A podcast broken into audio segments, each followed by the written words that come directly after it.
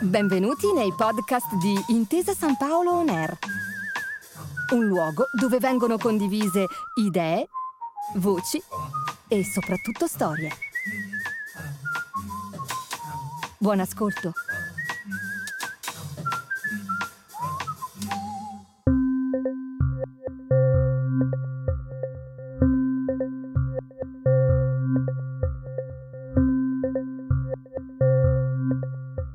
124.051 abitanti, nel cuore di una delle regioni più produttive d'Europa e quindi del mondo, eppure a soli 10 passi dalla più grande metropoli italiana. Una città viva, operosa e con una storia tutta propria, che in un gioco di corsi e ricorsi storici vive all'ombra di Milano, pur rivendicando, a ragione, un posto tutto per sé. La Villa Reale, Teodolinda, gli Ostrogoti, gli Eruli e i Longobardi, il Duomo, la Villa Reale, la Corona Ferrea e poi ancora Gagliani, Napoleone e Carlo Magno, l'autodromo, la festa del Santo Chiodo, gli gnocchi al gorgonzola, l'ossobuco e ovviamente il calcio Monza. Questo è tutto il calcio provincia per provincia, uno straordinario affresco della nostra memoria sportiva. Un mosaico dove pezzo dopo pezzo andremo a ricostruire la geografia calcistica d'Italia alla riscoperta delle nostre unicità locali. Tutto il mondo è paese e allora tutto il nostro, di paese, diventa provincia.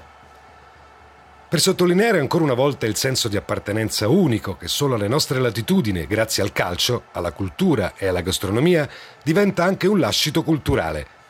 Da nord a sud, dal mare alla campagna, dalle Alpi alle isole, tra le centinaia di modi in cui è possibile raccontare l'Italia, abbiamo scelto questo, fatto di pallone, fatto di passione è fatto di ricordi. Monza, Monza, Monza. Una storia talmente corposa e densa che non si sa bene da dove partire. Perché nel nostro viaggio, che è fatto di sport, di cultura e di storia, c'è sempre bisogno di un mito fondativo, una sorta di primo capitolo, un punto d'inizio, che dà il là al racconto, che ci dice da che angolo vogliamo prendere la narrativa. Le strade qui sarebbero molte, perché Monza fu, è stata ed è un ganglio vitale di tutta la regione, uno strategico snodo per i commerci, per gli avvicendamenti politici e anche, sfortunatamente, per le vicende belliche degli ultimi duemila anni malcontati. Se si parla di sport, che è spesso anche storia e anche cultura, potremmo partire dal 1922, per esempio, la data di inaugurazione dell'autodromo cittadino. Il solo, insieme a quello di Indianapolis, a vedere le macchine sfrecciare ancora sul proprio cemento bollente. Abbiamo detto sport, cultura e storia tutte insieme, e così è.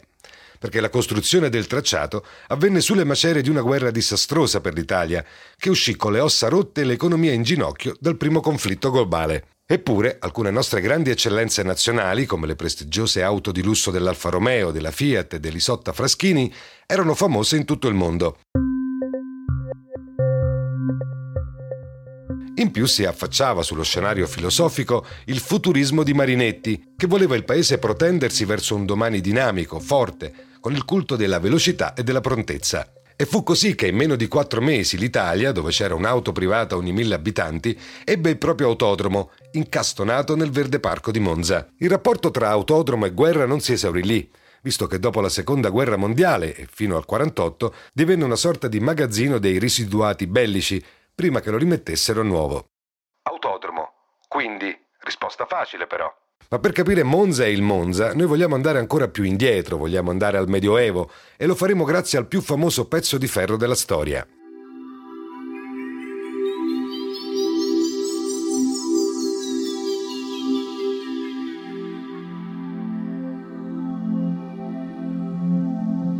Nel 1922, mentre gli operai finivano di ultimare il tracciato, il Monza Calcio battagliava sui campi della prima, della seconda e della terza categoria, cercando di emergere tra i colossi calcistici dell'epoca. La squadra era stata fondata ben dieci anni prima, nel lontano 1912, dall'unione di alcune società cittadine, già attiva all'inizio del secolo. Insomma, a Monza il calcio è arrivato in fretta, praticamente subito dopo essere stato inventato. Come prima sede, nello spirito del tempo che era galantuomo, venne scelta una pasticceria, la storica Pasticceria Roma, e come primo campo si scelse un pezzetto d'erba nel rione Triante. Rione Triante che, curiosamente, pur essendo in città, veniva chiamato fuori porta, perché situato appena fuori dalle mura e quindi dai confini dei dazi cittadini. Per i colori sociali invece si optò per il bianco e azzurro, che solo nel 1933 diventarono il bianco e il rosso con cui identifichiamo oggi tutta la storia della società. A rendere molto romantico fu lo stemma scelto dai fondatori, fin dalla primissima versione. Al centro del gonfalone, infatti, allora come oggi, capeggiava la rappresentazione della corona ferrea, uno dei pezzi di archeologia storica più rinomati di tutto l'Occidente. Quel gioiello, nel corso dei secoli, era finito su alcune delle teste coronate più importanti dello scacchiere politico del vecchio continente, da Carlo Magno, per se stesso e per il figlio Pipino, fino a Napoleone, che nel 1805 decise di incoronarsi re d'Italia e che quando se la calò in testa, rigorosamente da solo, disse Dio me l'ha data e guai a chi me la tocca. La corona ferrea finì anche sul capo di Federico Barbarossa nel 1155 e dopo, molto dopo, su quella di Ferdinando I d'Austria, che aveva ereditato il regno lombardo-veneto dal padre e che, diventato imperatore, si fece incoronare a Milano, scortato dal famigerato maresciallo Radeschi, un nome che fa ancora rabbrividire. Forse fu anche per questo che dopo le cinque giornate di Milano, giorni di inarrivabile patriottismo lombardo e dopo l'unificazione d'Italia, il momento fu storico quando la corona ferrea arrivò finalmente tra le mani di Vittorio Emanuele II, re di un paese unito. Per il Monza Calcio venne scelto questo simbolo antico, insieme di storia e di potere, di fede e di appartenenza che accompagnerà le vicende di campo per tutta la storia del club. Una storia, ad essere sinceri, piuttosto priva di soddisfazioni sportive, per una società che non è mai arrivata nel massimo campionato italiano, ma che vanta, per esempio, uno dei più alti numeri di partecipazione alla cadetteria, ben 38 edizioni della Serie B, in procinto di diventare 39 grazie alla strana promozione del 2020, ottenuto metà sul campo e metà d'ufficio.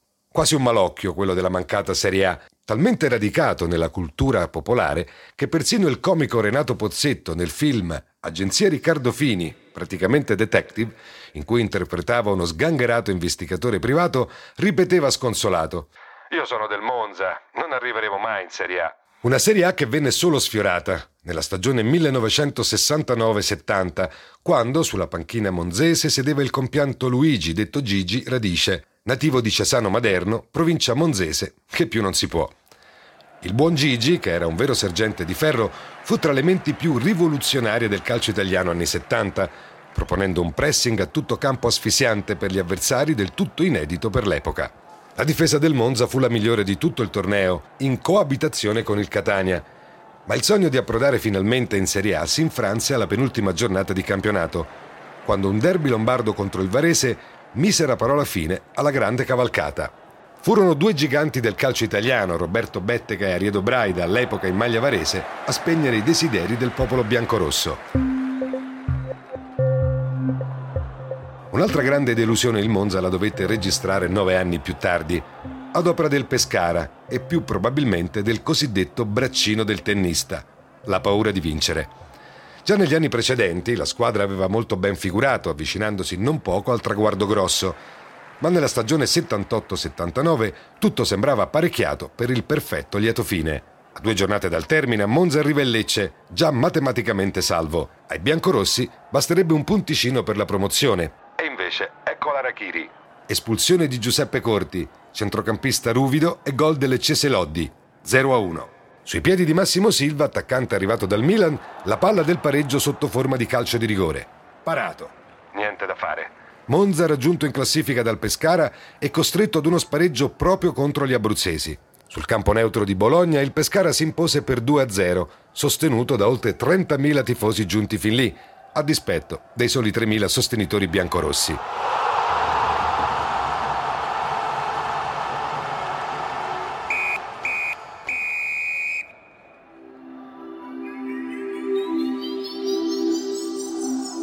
Ma la storia, si sa, è fatta di corsi e ricorsi e la grandezza a volte va inseguita a lungo prima di essere assaggiata. In fondo anche Napoleone, per mettersi la corona ferrea sul capo, decise di spostarla da Monza a Milano. Altrettanto fece la squadra l'anno dopo, quando, complice anche l'esplosione di due giovanissimi talenti come Paolo Monelli e Daniele Massaro, il Monza decise di giocare una partita casalinga a San Siro. Era il 16 marzo del 1980 e per vedere Monza-Bari al Meazza si riunirono più di 20.000 spettatori.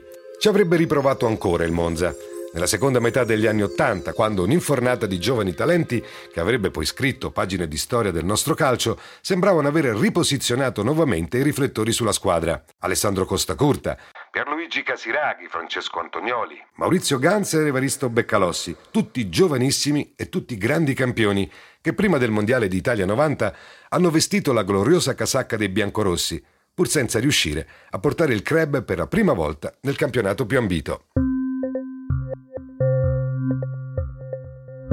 La storia è un essere vivente, sia quella calcistica o la storia e basta, quella con la S maiuscola.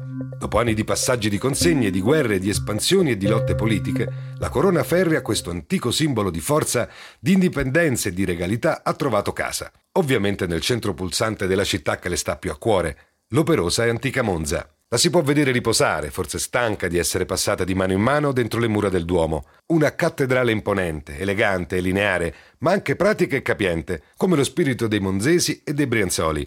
E lì da sempre, fin da quando l'amatissima regina Teodolinda giunse nella nebbiosa Monza dalle terre della Baviera e se ne innamorò, facendo costruire una basilica a San Giovanni Battista. Non un caso, perché nei sacri testi fu proprio il Battista a battezzare Gesù e Teodolinda, che come tutti i Longobardi abbracciò la fede cristiana proprio qui, ne voleva celebrare l'operato. Dentro il Duomo, nella cappella a lei dedicata, riposa oggi la corona, oggetto prezioso e magico, simbolo di una storia fatta con la forza delle idee.